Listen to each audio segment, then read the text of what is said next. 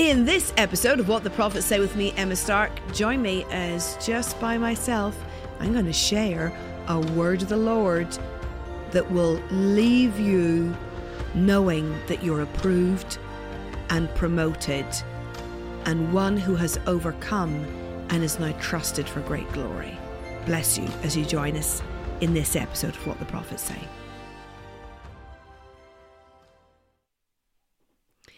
Hello, my friends, and a very warm hearted Irish welcome, hug down the airwaves, telling you you look absolutely gorgeous today. Greeting from my living room in Glasgow. It's me, Emma Stark. I do have my PA in the room, Roz, and Sam in the room, my sidekick, and producer Todd.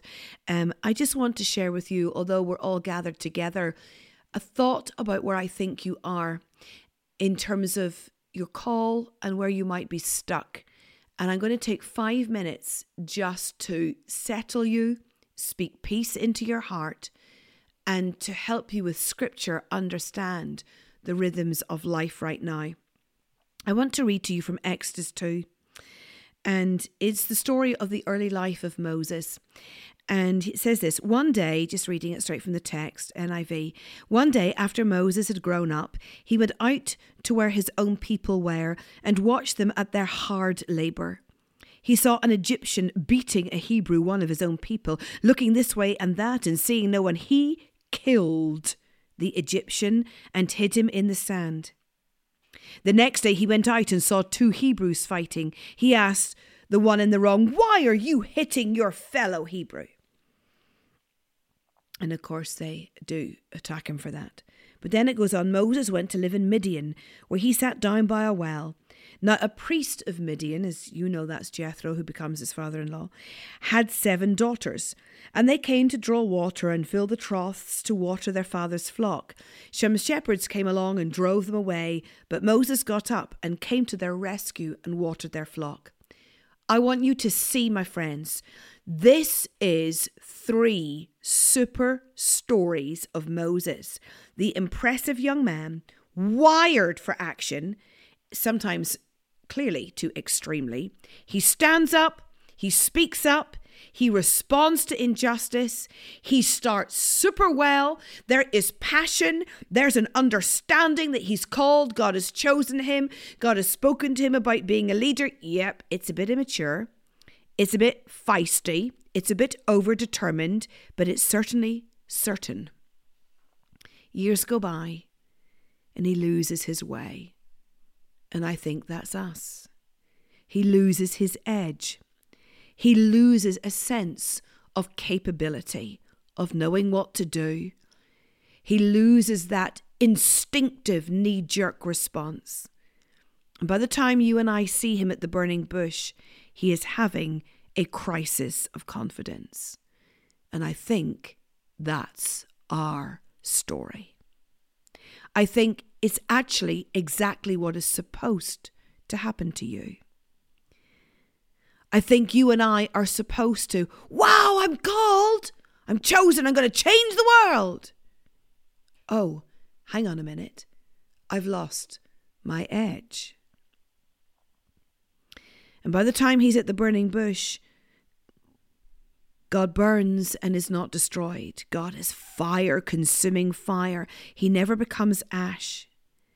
It's incredibly compelling and attractive, but to see God there is disturbing and terrifying and repelling. Because to meet with total purity, to meet with pure beauty, is unsettling to the core of our being.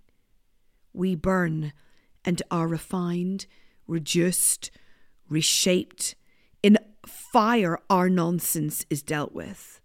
But God burns and stays the same, for his fire is already refined. And sometimes you and I make things ugly because it's easier to deal with. Desecration is easier than healing and purity we destroy rather than seek change. And God wants to burn us to be mature. He wants our shoulders to be able to hold a level of understanding and glory. And so with Moses, he says, Take your shoes off, which is a way of demanding naked vulnerability. Shoes elevate, and Moses needed to come humbly. There are occasions you and I are not trusted by God with the strategy of heaven. There are occasions He does not lean on us. There are occasions we cannot work fully with God because we will not be vulnerable. To really come to God, you will have to confront things that you are terrified of, your frailty and weakness. I think many of us think we're warfaring against mental health issues. But I would say there is a so called mental health crisis because we teach each other that we should only be happy. Oh, anything less than your complete happiness is catastrophe. And you and I must understand that life is challenging and that any thought of a path to complete happiness, you must now push it aside. We are to joy in the stretching. We are to joy in the suffering. We face truth in our innermost parts, and that truth sets us free. And the joy in the journey can be absolutely profound. Joy is not always in your destination, but it is in walking towards them well. I believe that the Lord is saying to us through the life of Moses You may have started well. You have met, may have had a few blasting years of exuberance and justice driving you. And then you probably fell and stumbled and lost your edge. And you find yourself before the fire of God. We can no longer think that we should be protected from suffering. We should no longer think that we should be protected from the purifying fire of God. God says, I need you to come to the end of yourself. I need the fire to shape you. I need the fire to burn you so that you can steward nations. Sometimes I need to hurt your feelings to shape you.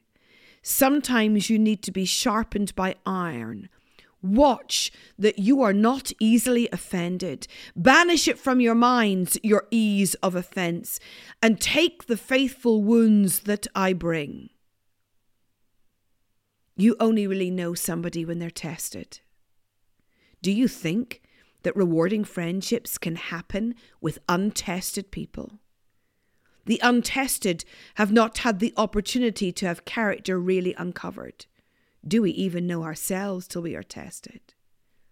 And sometimes God puts us into new situations to expose us. Sometimes God allows things to even look like failure so that we can be challenged to our core because challenge switches us on to grow. If you are not challenged, you cannot grow. And sometimes God puts entire organizations, people, and nations into such burning fire so that, like Moses, they can pick up the trajectory to lead, hold strategy and understanding. Your promotion will be acquired through problems. And what you are facing is not a crisis, it's an opportunity an adventure. God says, do not point the finger at what is happening round about you and get bitter and resentful. Do not resist the growth of right now, for I want you, says the Lord, to pass the test. I want you to see that you can thrive under weighty responsibility. You can thrive under pressure. You can grow in challenge. You can produce your best through the fire. And because you have survived and grown in catastrophe, now you have something to offer. You are passing tests. You are passing challenges There has been a wrestle to reveal you as mature. There has been a wrestle with you by God so that revelation could come to you. There has been a wrestling for you to emerge as a mature son of God. And now, you who started well but stumbled, you who bolted with great sense of latent potential in your early years, but who lost their way and lost their edge, now through the tests and the trials and the challenges and the vulnerability in the fire, the Lord says, See now, I will trust you with vision, insight, strategy, revelation, know how, know why, and understanding. For as Moses went to the burning bush, so you have too. And now you emerge into your second wind, and you become one who can steward your high call. Do not regret your journey. Thank the Lord for the process of the last handful of years and see where your edge got dulled. It was part of God making you trustworthy. So I bless you. I bless you now, like Moses was blessed, to stand before the Pharaoh and to pull down regional and territorial powers backed fully by God, because you have known what it is to win and then to lose, to jump forward and then to stagnate. And you have learned what it is to take your shoes off and come humbly to his burning. And in that, he now calls you worthy and he now calls you approved. God bless you. We'll see you again for another episode of What the Prophets Say. Thank you for listening to another episode of What the Prophets Say with me, Emma Stark. You clearly ooze stamina. May I gently encourage you to jump over to our website, propheticscots.com, where you can download my e course the Prophetic Warrior, nine highly interactive sessions that will equip and train you to hear the voice of God with ease. Make sure that you subscribe and like and share this podcast. You don't want to miss all the things we have coming up for you.